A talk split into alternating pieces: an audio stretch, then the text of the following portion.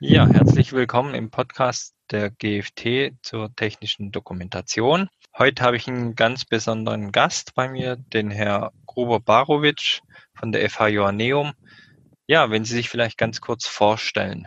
Sehr gerne. Mein Name ist Stefan Gruber Barovic, komme aus Österreich, im Süden, aus Graz und bin an der Hochschule FH Joanneum in Graz tätiges Lehrender, hauptsächlich im Bereich Redaktionssysteme und Online-Dokumentation. Woher komme ich, wer bin ich? Ich war ursprünglich eigentlich Webentwickler und, und Netzwerktechniker. Dann die Liebe zum Computer verloren, bin in die Qualitätssicherung reingerutscht und dann durch Zufall, so wie die meisten technischen Redakteure, durch Zufall in die technische Doku gerutscht, unter Anführungszeichen.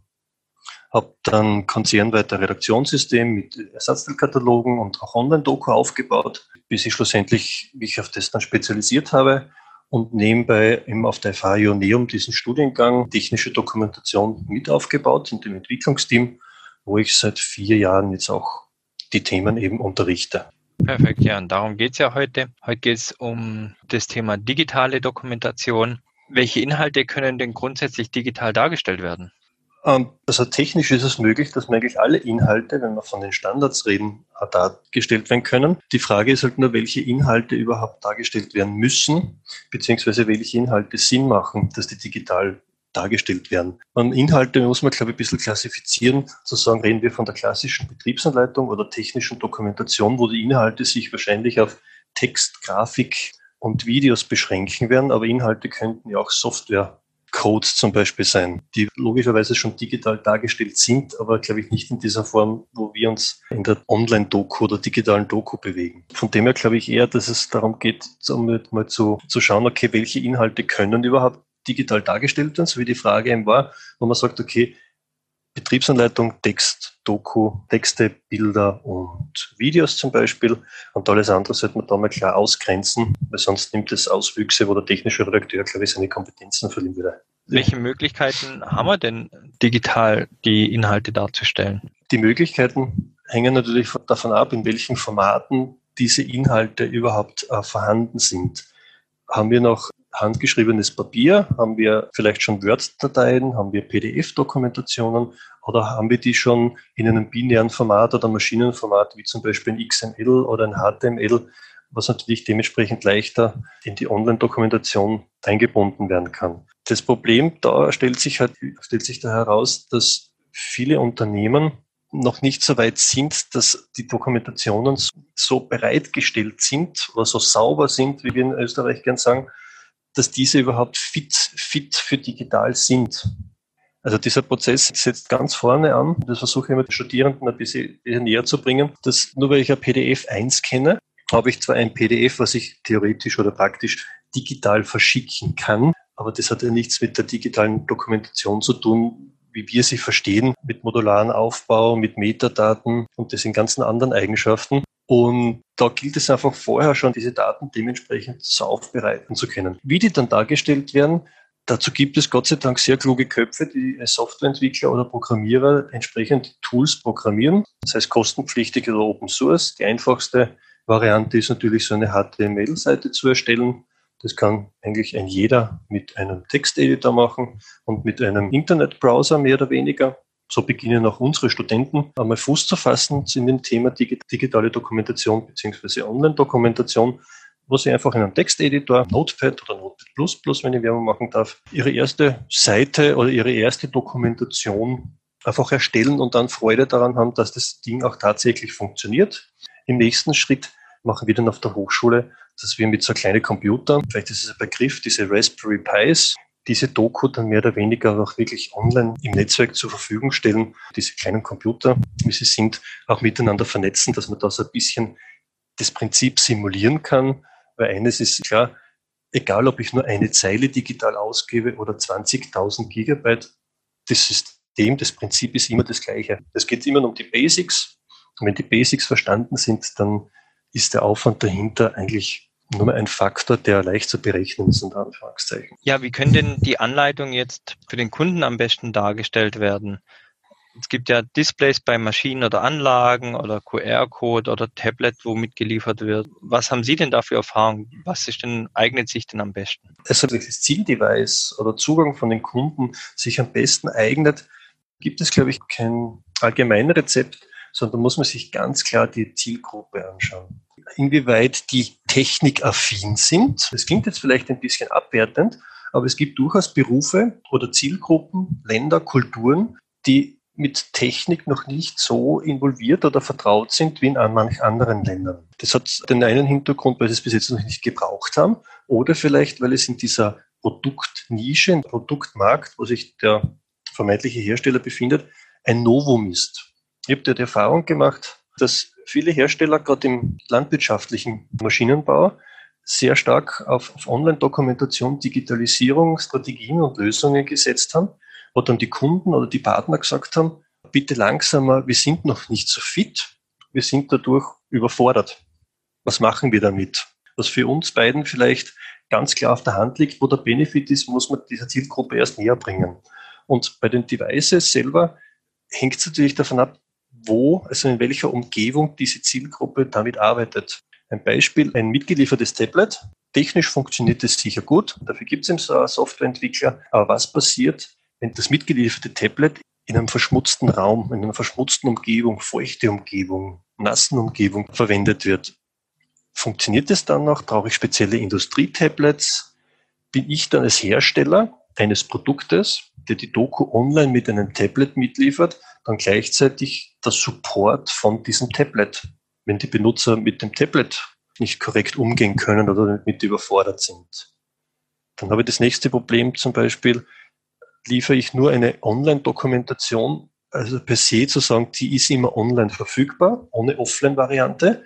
Was mache ich dann untertags? Im Bergbau zum Beispiel oder in gewissen Hallen, wo es einfach keine Funkverbindungen, also Internetverbindungen gibt, sei es durch die konstruktive Bauweise oder auch durch gewisse Blocker, damit eben keine Hackerangriffe und Anführungszeichen von, von Funkquellen ausgelöst oder ähm, verursacht werden können. Also ich glaube, da muss man ganz klar auf die Zielgruppe schauen, zu sagen, okay, mit welchen diesen Tools, QR-Code oder Tablet oder wo ich das ich mir bereitstelle, ist dieser Anwender, diese Zielgruppe vertraut. Ein Display auf einer Anlage ist, ein, ein Klassiker. Natürlich funktioniert das, darf dann eines nicht vergessen. Die Displays sind keine Tablets normalerweise. Das heißt, die Leistung, die Qualität, die Auflösungsrate, die Pixeldichte ist bei Industriemaschinen auf dem Display bei weitem nicht so hoch wie auf einem Tablet. Und da habe ich die Erfahrung gemacht, dass zwar die Doku funktioniert technisch auf einem Display darzustellen, aber vielleicht ist sie nicht mehr lesbar, weil das Display vielleicht nur zwei, drei Zeilen anzeigen kann. Und wenn dann der Bediener nach jeder dritten Zeile mehr oder weniger mit einem Pfeil runterspringen muss, dann liest er sich sicher keinen Text mehr, der vielleicht drei, vier Absätze lang ist. Da wird er ein Problem haben und wird, schätze ich jetzt einmal, dann erst wieder zum bewährten ausgedruckten Betriebshandbuch greifen, weil die Usability hier nicht gegeben ist. Teile aus einer Betriebsanleitung bin ich sehr wohl der Meinung, dass die auf dem Display angezeigt werden können, wie klassisch die Fehlermeldungen. Es gibt einen Fehlercode 2317 und natürlich den Fehlertext. Den kann ich damit anzeigen lassen, beziehungsweise dieses klassische Problem, Ursache, Lösung, die dieser Baum. Solche Dinge funktionieren schon, aber eben wie gesagt abhängig von den technischen Eigenschaften des jeweiligen Displays. Also die QR-Codes beziehungsweise dahinter einen Link zu verstecken, damit es funktioniert, das ist ja technisch natürlich auch schon machbar. Die Frage ist nur, welchen Link setze ich hinter diesem QR-Code? Wie viele QR-Codes verträgt mein Produkt? und können die auch in der Umgebung, wo die Maschine bzw. dieser QR-Code sich befindet, auch ordentlich abfotografiert oder mit der Kamera erfasst werden. Auch hier wieder bin ich in einer Halle untertags, wo ich vielleicht schlecht Licht habe oder kaum Licht habe, funktionieren diese QR-Codes und wie viele QR-Codes gebe ich auf ein Produkt? Gebe ich ihm nur einen QR-Code, wo er dann die Betriebsanleitung von 700 Seiten lesen kann? Oder sage ich, okay, er kriegt von mir drei QR-Codes. Einmal für die Installation, einmal für die Inbetriebnahme und einmal für die Wartung zum Beispiel. Wo man sich Gedanken machen kann, was sind die gängigsten oder häufigsten Lebenszyklusphasen eines Produktes, die ich mit so einem QR-Code am besten oder meisten abfangen kann. Installation, Demontage wird der Bedarf wahrscheinlich nicht so groß sein, wenn man die klassischen Produktlebenszyklen denkt, aber in Betriebnahme, Wartung ist sicher ein, ein großes Thema. Da auch, wie gesagt, eben funktioniert dieser QR-Code auch in der Umgebung der Maschine und wissen Kunden auch, dass ein QR-Code mit dem Handy fotografierbar oder erfassbar ist. Davon darf man auch nicht ausgehen, dass das selbstverständlich ist, dass meine Zielgruppe weiß, was ein QR-Code ist. Ich spreche da aus Erfahrung. Nur eine kurze Anekdote aus meinem Leben. Ich habe eine Schulung gemacht für einen elektronischen Ersatzteilkatalog und ein Schulungsteilnehmer, der war so um die 40, hat mich gefragt, wie man diese 3D-Objekte in diesem Ersatzteilkatalog drehen kann oder verschieben kann. Und für jemanden, der tagtäglich solche Programme arbeitet, ist es klar, es gibt entweder Tastenkürzel oder man nimmt die mittlere Maustaste, drückt die mittlere Maustaste und schiebt es. Das war für mich selbstverständlich. Und dieser Schulungsteilnehmer mit 40 hat in meiner Schulung vor zwei Jahren zum ersten Mal gehört, dass man die mittlere Maustaste drücken kann. So, ja, es hat für mich auch sehr skurril geklungen, aber also da muss man ganz stark auf die Zielgruppe hören, schauen, interviewen, mit einbinden wie weit, wie fit diese sind. Weil es macht keinen Sinn als Hersteller zu sagen, investieren recht viel Zeit und Geld in die Digitalisierung oder in, in die Online-Dokumentation, wenn die Zielgruppe darauf nicht vorbereitet ist oder mit dem Produkt Online-Dokumentation nicht diesen Benefit rausbekommt, den wir uns von der Zielgruppe, von den Kunden erwarten. Weil dann machen wir sehr viel Aufwand für etwas, was draußen gar nicht gewollt oder gewünscht ist. Da habe ich auch selber die Erfahrung gemacht. Hätte man die Kunden früher gefragt, was sie wollen, beziehungsweise ob sie sowas wollen, hätten wir einen ganz anderen Weg einschlagen können, als etwas zu liefern, was wir vielleicht als Hersteller super finden, aber die Zielgruppe nicht super findet. Da wären wir wieder bei der, beim Angler. Der Wurm muss im Fisch schmecken, nicht im Angler. Ne? Ganz genau. Da habe ich eben auch die Erfahrung dann gemacht, es ist schon klar, wenn man weltweit liefert, man kann nicht jede Zielgruppe einfangen, aber wenn man weltweit liefert und vielleicht Vertriebspartner, Niederlassungs, Niederlassungen, Bereichsniederlassungen irgendwo hat oder äh, Tochterfirmen, dass man die auf die Reise schickt, ein bisschen diese Zielgruppe, diese Personas zu identifizieren, dass man wirklich den Fisch kennt und den Köder dementsprechend portioniert bzw. abmischt und nicht, wie es der Angler gern hätte oder gern glaubt. Und wenn man das dann gemacht hat, kann man die durchaus relativ früh schon in diesen Prozess mit einbinden. So nicht präsentieren, schau, hier hast du die Online-Doku, viel Spaß damit, die ist super, sondern zu sagen, Achtung, wir haben eine Online-Doku vor. Das wären die Schritte, die wir circa planen, so könnte das realisiert werden. Könntest du dir vorstellen, mit einem mitgelieferten Tablet zum Beispiel ab sofort oder in geraumer Zeit, in geraumer Zukunft, deine Dokumentation da abzufragen, ja oder nein, was müssten wir machen, damit du auch mit einer digitalen Doku zufrieden oder glücklich bist. Ja, wir hatten es ja gerade angesprochen. Die Print-Doku hat ja ihre Vor- und Nachteile. Die digitale Dokumentation hat ja auch die Vor- und Nachteile, wie wir gerade ein paar Beispielen wie dem Display oder dem mitgelieferten Tablet besprochen haben. Wie sieht's denn aus, wenn man nicht eines oder das andere, sondern und machen? Wir haben ja, wenn jetzt die Doku geschrieben wird, wird ja normal in einem System geschrieben. Das heißt, wir haben die ja eh als Druckdaten. Die können wir ja natürlich auch zusätzlich an den Kunde verschicken. Ich denke jetzt gerade an eine Fabrikhalle, wo vielleicht viel Schmutz ist, wo ja die Papierdoku vielleicht auch mit dem Lauf der Jahre unschön, unleserlich wird. So hätte sie ja zusätzlich zum Ausdrucken. Das wäre ja vielleicht auch ein Thema Kundenzufriedenheit. Also die Entscheidung, komplett weg von einer Print-Dokumentation rein zu einer Online-Dokumentation zu gehen, da traue ich mir ganz wenige Aussagen treffen, da ich erstens kein Jurist bin, zweitens die ganzen Fachverträge von der TECOM von letzter Woche noch nachholen muss, wo die Experten genau über dieses Thema gesprochen haben. Ich glaube, der Branche der technischen Dokumentation gibt es genug Mythen. Muss eine Print-Dokumentation mitgeliefert werden? Ja, nein. Reicht Online-Dokumentation? da muss ich mir jetzt ganz klar mal ein bisschen abgrenzen. Das kann nicht ich entscheiden oder da reicht bei Kompetenz auch nicht zu sagen, okay, man kann komplett auf Printdokumentation zu verzichten. Würde ich auch nicht. Warum würde ich das nicht machen? Eine Printdokumentation hat natürlich den Vorteil, dass Papier geduldig ist, langlebig ist und wir lesen trotzdem noch immer Bücher, auch wenn wir theoretisch alles aus dem Internet oder über E-Books lesen könnten. Die Bücherbranche, der geht das, glaube ich, nicht sehr schlecht. Gleichzeitig kann man oder sollte man natürlich die Betriebsanleitung im klassischen Sinne natürlich über die, über digitale Medien wie ein PDF, das ist der Klassiker, schon bereitstellen aus zwei Gründen. Eine Betriebsanleitung kann verloren gehen und müsste der Kunde jedes Mal eine Betriebsanleitung vom Hersteller nachbestellen, würde es nicht, nicht nur viel Geld kosten, sondern er hätte auch den Nachteil, dass also in der Lieferzeit die Maschine eigentlich nicht in Betrieb genommen werden darf. Weil wenn dann etwas passiert, ein Personenunfall oder ein Schaden, wird jemand fragen, wo ist die Betriebsanleitung? Und dann zu sagen, Hersteller äh, bestellt, sie kommt gleich, ist, glaube ich, kein gutes Argument. Zumal die meisten Betriebsanleitungen einen entsprechenden Absatz drin haben, wo drin steht, wenn die Dokumentation verloren gegangen ist, beziehungsweise nicht mehr lesbar ist durch gewisse Bedingungen wie die Umgebung, wie Staub, Öl, am besten die Kombination, also Öl-Staub-Gemisch, dass dann der Kunde sehr wohl angehalten ist, für eine neue Betriebsanleitung zu sorgen, entweder beim Hersteller zu bestellen oder, wie wir es eigentlich alle machen, das PDF einfach ausdrucken. Hier gibt es sogar teilweise noch die Strenge zu sagen, bitte auch in Farbe ausdrucken. Oft werden gern Betriebsanleitungen bei Kunden dann schwarz-weiß ausgedruckt, wo man dann möglicherweise gewisse Gefährdungen, Illustrationen nicht mehr richtig interpretieren oder gar falsch interpretieren kann. Also weg von Print würde ich nicht gehen.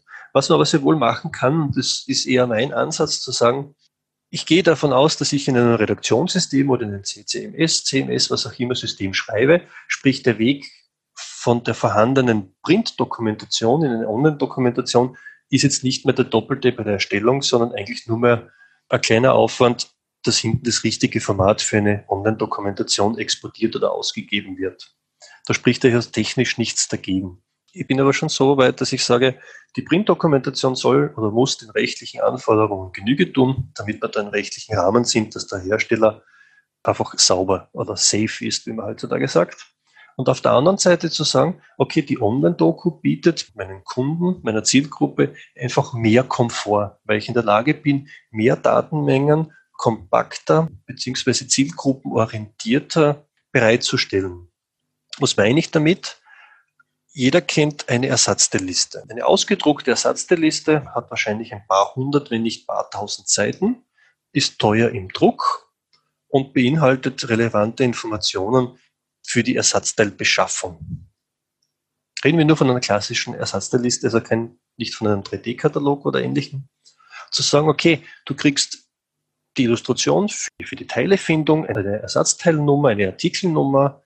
Vielleicht bin ich nett und gebe dir auch noch einen Preis. Aber ich könnte dir in der Online-Doku zusätzliche Informationen, die vielleicht im Redaktionssystem aufliegen oder auch in anderen Systemen wie ERP, PLM, CAD oder wie sie alle heißen, zu sagen, ich gebe dir mehr technische Daten, sprich Metadaten von den Ersatzteilen mit.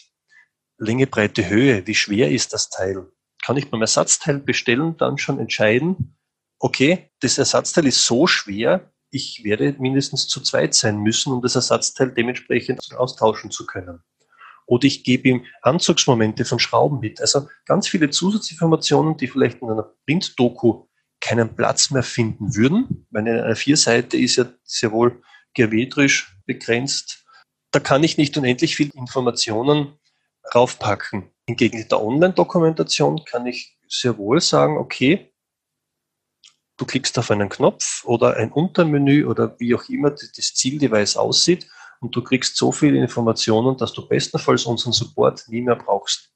Ein Kunde, der sich nicht meldet, ist entweder der verärgertste Kunde oder der zufriedenste Kunde, heißt es oft. Also so, ein Hybrid zwischen Print und digital würde ich bevorzugen oder, oder empfehle ich eben aus diesen Gründen, wo ich einfach sage, okay, das Rechtliche ist, solange ich nicht irgendwo schwarz auf weiß habe, Online-Doku ist ausreichend gegenüber Print, zu sagen, okay, wir liefern dem Kunden eine Print-Dokumentation, damit wir rechtlich im Rahmen sind, aber für den Komfort liefern wir dir einfach diese Online-Doku, weil vielleicht die Erwartungshaltung unserer Zielgruppe, unserer Kunden dementsprechend auch ist. Ich sage das immer so blöd, man kann es nicht glauben, aber unsere Kunden sind auch Menschen.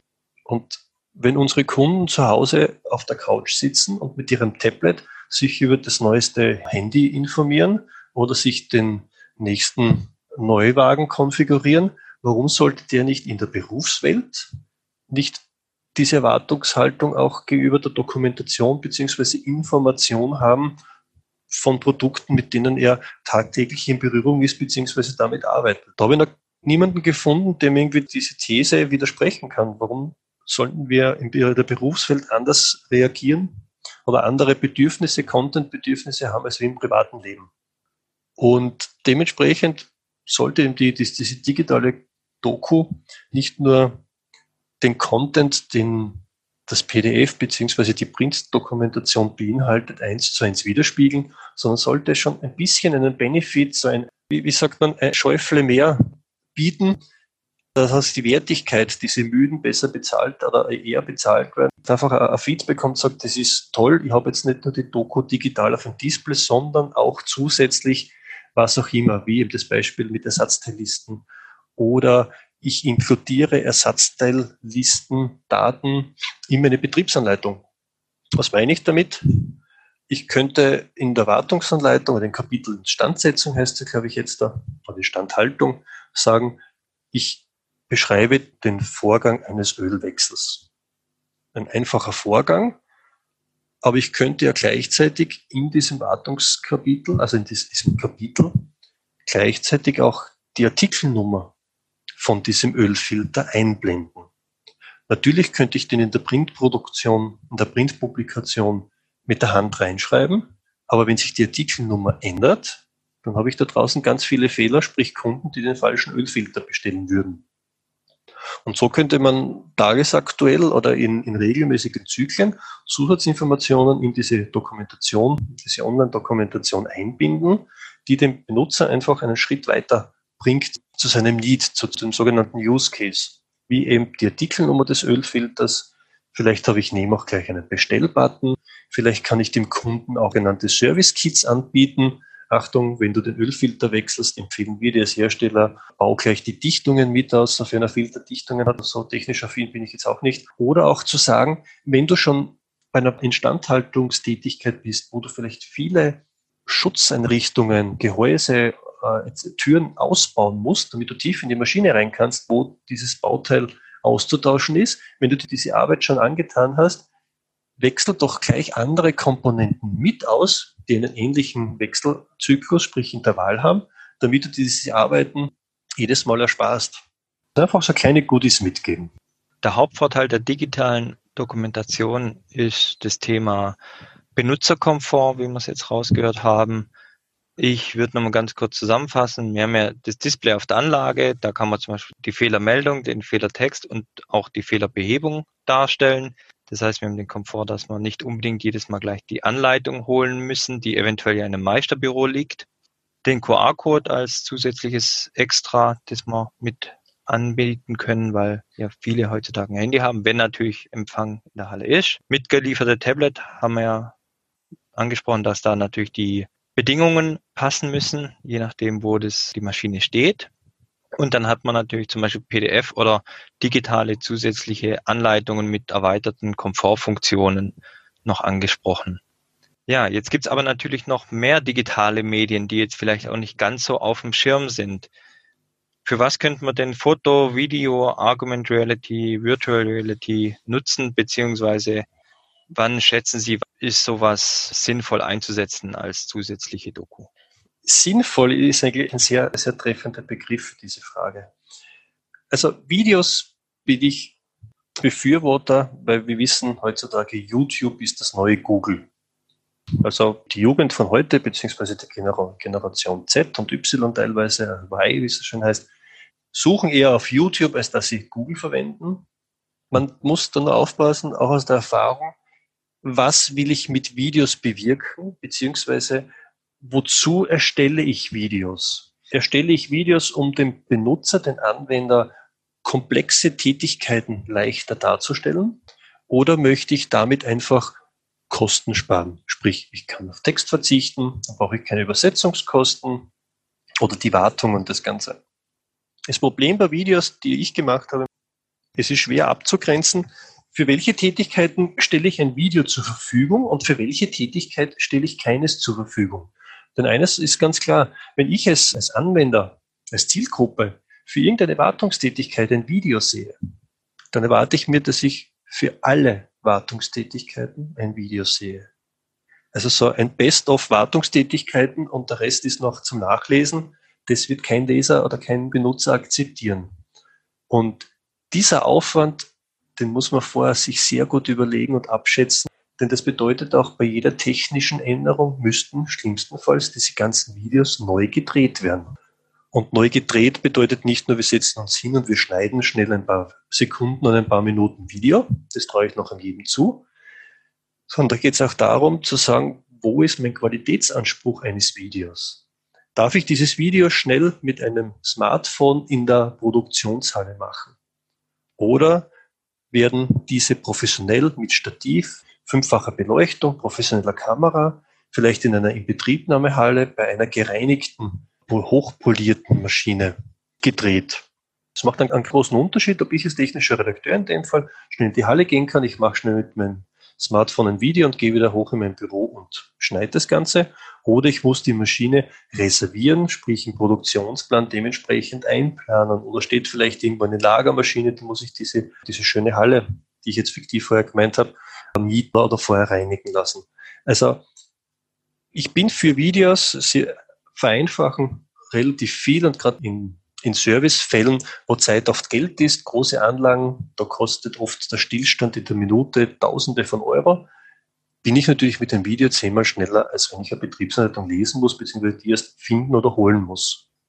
Aber der Änderungsaufwand, diese Wartungsintensität von diesen ganzen Videos, das muss man sich ganz gut überlegen. Und nicht nur ein Video machen, das super ist für, ich sage es jetzt ganz vorsichtig, für Marketingzwecke, und dahinter gibt's nachher lang nichts mehr oder nur mehr halblieb gefilmte Videos, so nach dem Motto, wir haben eh etwas gemacht, nur ist es nichts Gescheites, wie wir in Österreich sagen würden. Das muss man sich gut überlegen. Das Ähnliche ist es auch mit Augmented Reality und Virtual Reality, was wir vorher angesprochen haben. Ich glaube, dass diese beiden Medien, so cool ich die auch finde, so schwer sind diese auch zu erstellen. Jetzt nicht von der technischen Seite her, sondern auch wieder mit diesen Änderungsaufwand, mit diesem Erstellungsaufwand. Ein Augmented Reality oder Virtual Reality, Augmented heißt übrigens, Entschuldigung, Augmented Reality oder Virtual Reality Video oder Applikation zu machen für einen Ölwechsel, das funktioniert sicher technisch einwandfrei. Nur der Benutzer wird sich danach erwarten, wo ist der Rest? Wer erklärt mir, wie ich ein Rad zu wechseln habe, wenn ich jetzt beim Auto bleiben darf? Natürlich wird sich jetzt jeder denken, na bitte, Räder wechseln wird jeder ohne Anleitung können. Das ist nicht die Erwartung von einer Zielgruppe alles oder nichts. Oder man steckt es ganz klar ab und kommuniziert es auch ganz klar. Für spezielle Tätigkeiten kriegst du Videos oder andere Realitäten. Und für alles andere musst du die Betriebsanleitung in die Hand nehmen oder unser Qualitätsanspruch ist alles oder nichts. Bei Augmented Reality und Virtual Reality kommt natürlich noch die nächste Komponente leider dazu, die das erschwert, und das sind die Devices. Also die Endgeräte, wo schlussendlich die Zielgruppe der Nutzer seine virtuelle oder argumentative, wenn das die richtige Übersetzung ist, Realität wahrnehmen kann. Es gibt diese Produkte. Diese Produkte haben zwei Nachteile, meiner Meinung nach. Entweder sie sind sündhaft teuer oder sie haben nicht die notwendige Performance. Sprich, diese Daten, die wir auf diese Brille überliefern, 3D-Daten, Informationen, Videos, was auch immer, können von der Brille nicht in Echtzeit so verarbeitet werden, dass es einen Spaß macht, damit zu arbeiten. Und was noch dazu kommt, ist, wenn wir jetzt von diesen Brillen reden, wo werden diese wieder eingesetzt? Ist die Umgebung ölig, staubig, verdreckt, nass, feucht, was auch immer, dann werden diese Geräte entweder sehr schnell kaputt werden oder auch nicht diese Leistung erzielen, die sie brauchen. Das heißt, das sind ja ganz neue Aspekte, also auch das Thema Kostenaufwand und auch wie der Kunde dann die Erwartungshaltung hat. Es gibt ja Menschen, die natürlich Texte sehr gut aufnehmen können. Es gibt auch Menschen, die eher visuell, also Bild oder Video besser aufnehmen können, um was umzusetzen. Was halten Sie denn von einer erweiterten Anleitung im Sinne von einer Fotodokumentation zum Beispiel, die ja vielleicht im Aufwand eventuell geringer ist als in einem Video? Eine reine Fotodokumentation? Es kann ja auch Foto und Text sein. Die Kombination zwischen Grafik, also Foto und Text bevorzuge ich ohnehin, weil ein Bild sagt mehr als 1000 Wörter. Die Frage ist da eher, inwieweit oder von welcher bildlichen Darstellung wir reden. Wenn wir nur Fotos hernehmen, Fotos können für gewisse Produkte das perfekte Tool sein, für manche aber das Schlimmste. Was meine ich damit? Ich habe eine Maschine, die ist schwarz lackiert, ist spätestens nach fünf Betriebsstunden komplett verschmutzt und ölig. Ich behaupte mal, ich werde kein vernünftiges Foto in einer angemessenen Zeit erstellen und bearbeiten können, dass mein Leser die Informationen aus dieser Grafik, aus diesem Foto erkennen kann.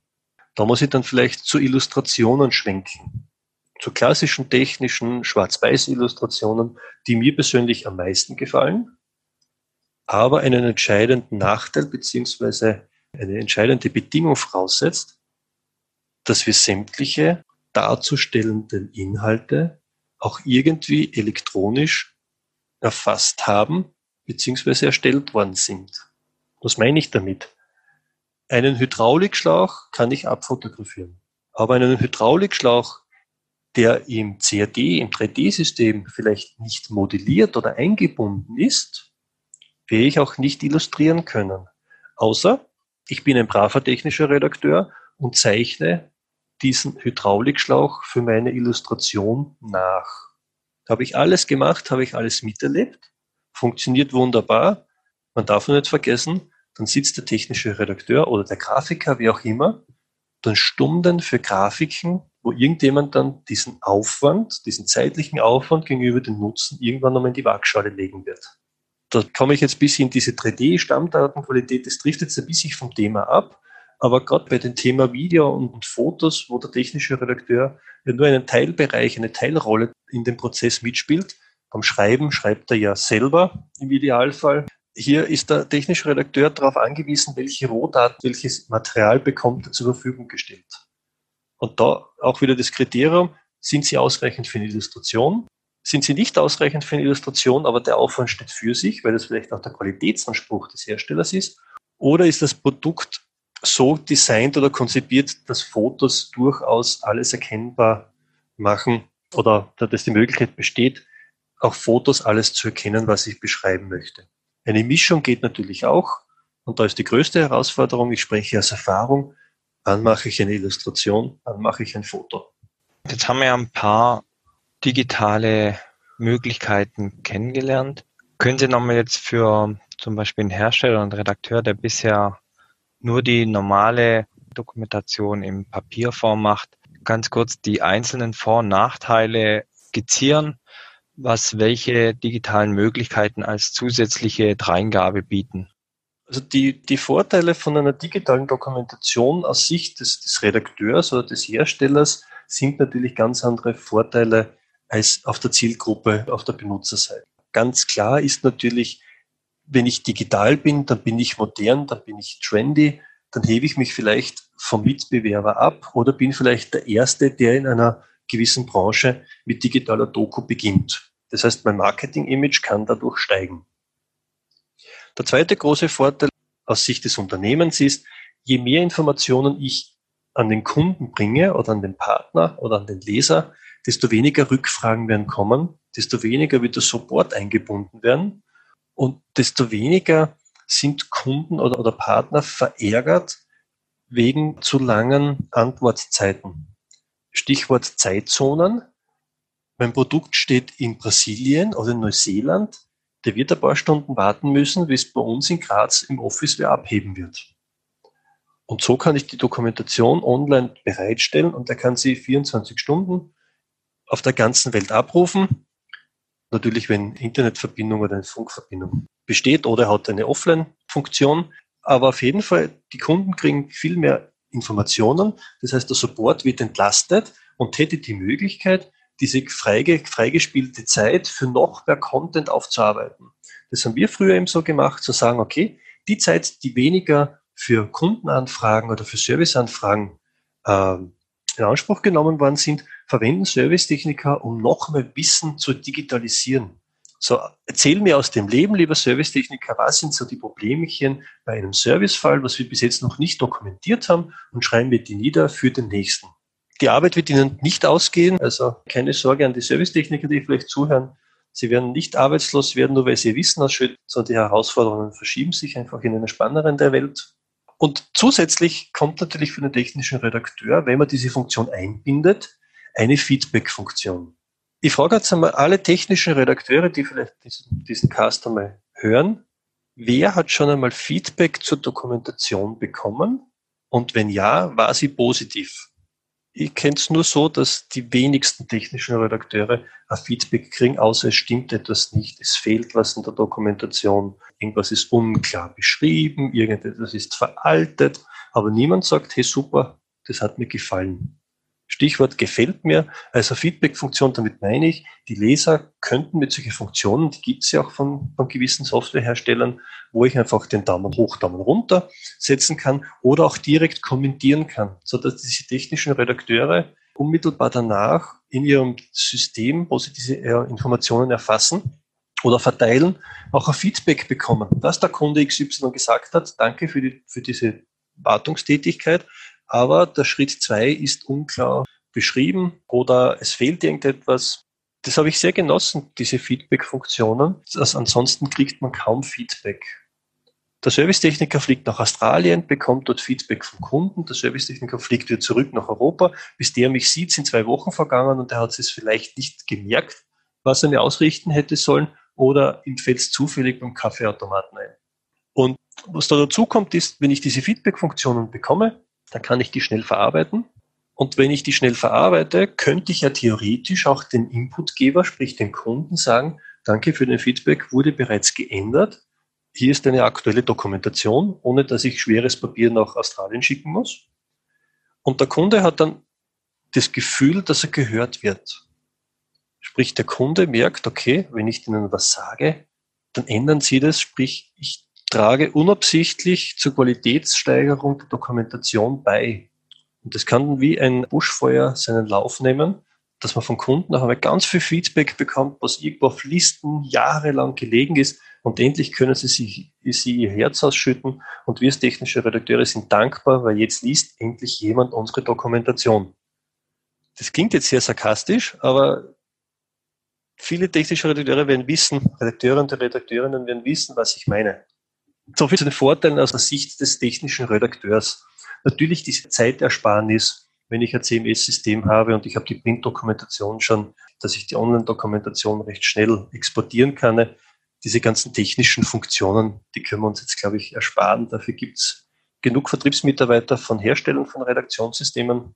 Mir ist übrigens ganz wichtig, dass auch der Stellenwert des technischen Redakteurs gestärkt und, und ein bisschen gehoben wird, als wie es manchmal scheint, nicht so wahrgenommen wird dass man sehr wohl diese Sichtbarkeit des technischen Redakteurs als Person im Unternehmen durch die Online-Doku sehr stark nach oben heben kann, beziehungsweise dann auf einmal in Prozesse mitwirkt, wo man vorher die technische Doku beziehungsweise die Mitarbeiter der Abteilung gar nicht vorstellen hätte können, dass man von einem Serviceprozess mit an, an Boot ist, dass man vielleicht in einem Marketingprozess mit an Boot ist, weil über digitale Doku ja vielleicht auch digitaler Content für Marketingkampagnen, Homepage, was auch immer. Also daraus ergeben sich einfach Chancen, dass die für die technischen Redakteur und Redakteurin in Prozessen mitzuwirken oder bei Arbeiten mitzuwirken, die man sich vorher nicht vorstellen hat können, wie zum Beispiel technisch Content aus der Abteilung technische Dokumentation in Marketing-Content, auf Homepages, in Prospekten, in Serviceprozessen, Vertriebsprozessen. Auf einmal ist der technische Redakteur sichtbarer, als er vorher war das steigt einfach das Selbstwertgefühl enorm. Also was ich jetzt mitgenommen habe, man sollte sich wirklich nicht vor der digitalen Dokumentation scheuen. Wir haben ja auch die einfachen Beispiele, wie jetzt eine digitale PDF, was ja auch den Vorteil bietet, wenn mal ein Kundenfeedback kommen sollte, dass man es ja relativ schnell anpassen und den Kunden wieder zur Verfügung stellen kann. Ja, dann auch das Thema Wertigkeit das Ansehen quasi des Herstellers auch nach oben hebt und die Usability vereinfachen kann für die Zielgruppe, wo es passt oder die es eben zusätzlich als Angebot dann nutzt. Weil Sie vorher gesagt haben, eben nicht scheuen vor der Digitalisierung. Ich ja. sage immer, die Digitalisierung ist für jedermann und es gibt keine Ausreden mehr. Die technischen Lösungen gibt es. Es gibt Standards, wir konsumieren jeden Tag digitalen Content, wer weiß, wie viel Content von diesen Inhalten, die wir konsumieren, nicht vielleicht ursprünglich aus einer technischen Betriebsanleitung kommt ursprünglich. Das wissen wir nicht. Man darf nur eines nicht machen, und das ist, glaube ich, ganz wichtig. Man darf sich nicht an große Player in der Digitalisierung messen. Sonst wird man gleich devot oder deprimiert, wie lang dieser Weg noch ist. Digitalisierung können auch ganz, ganz kleine Schritte sein. Wenn meine Zielgruppe durch diese Maßnahmen, durch diese Schritte voll glücklich sind. Ein Beispiel. Ich war auf einer Messe oder Kongress, wo es um solche Digitalisierungsmaßnahmen im Bereich Doku und Content gegangen ist, wo natürlich große Firmen, Konzerne, die natürlich mit ganz anderen Budgets hier hantieren, natürlich großartige Lösungen gezeigt haben. Die Basics sind immer die gleichen, gib Content dem Kunden. Und ein kleiner Maschinenbauer, ich glaube, es waren, sie waren, glaube ich, nicht einmal 30 Mitarbeiter. Da darf ich kleiner Maschinenbauer noch dazu sagen. Er war recht deprimiert, wie gesehen, was da für Lösungen schon implementiert wurden oder realisiert wurden, und der mit seinem kleinen Betrieb und dementsprechend geringen Investitionsbudget kann da jetzt nicht mithalten. Und beim Gespräch hat sich dann herausgestellt, dass er eben so mit Online-Dokumentation und so, da hat er noch nicht viel Erfahrungen, aber was sie bereits machen ist, sie verbauen in ihren Produkten, das waren so CNC-Fräsmaschinen, Schlossereimaschinen, sie verbauen in jeder Maschine einen kleinen Computer, wo hinten die Betriebsanleitung als PDF vorliegt und sie haben eine Excel-Liste für Ersatzteile hinten drauf.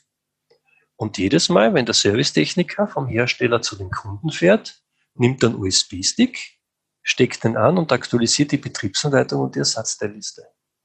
Und dann habe ich gefragt, ja, gibt es dann Beschwerden, Wünsche, Anregungen von den Kunden oder, oder gefällt ihnen das System?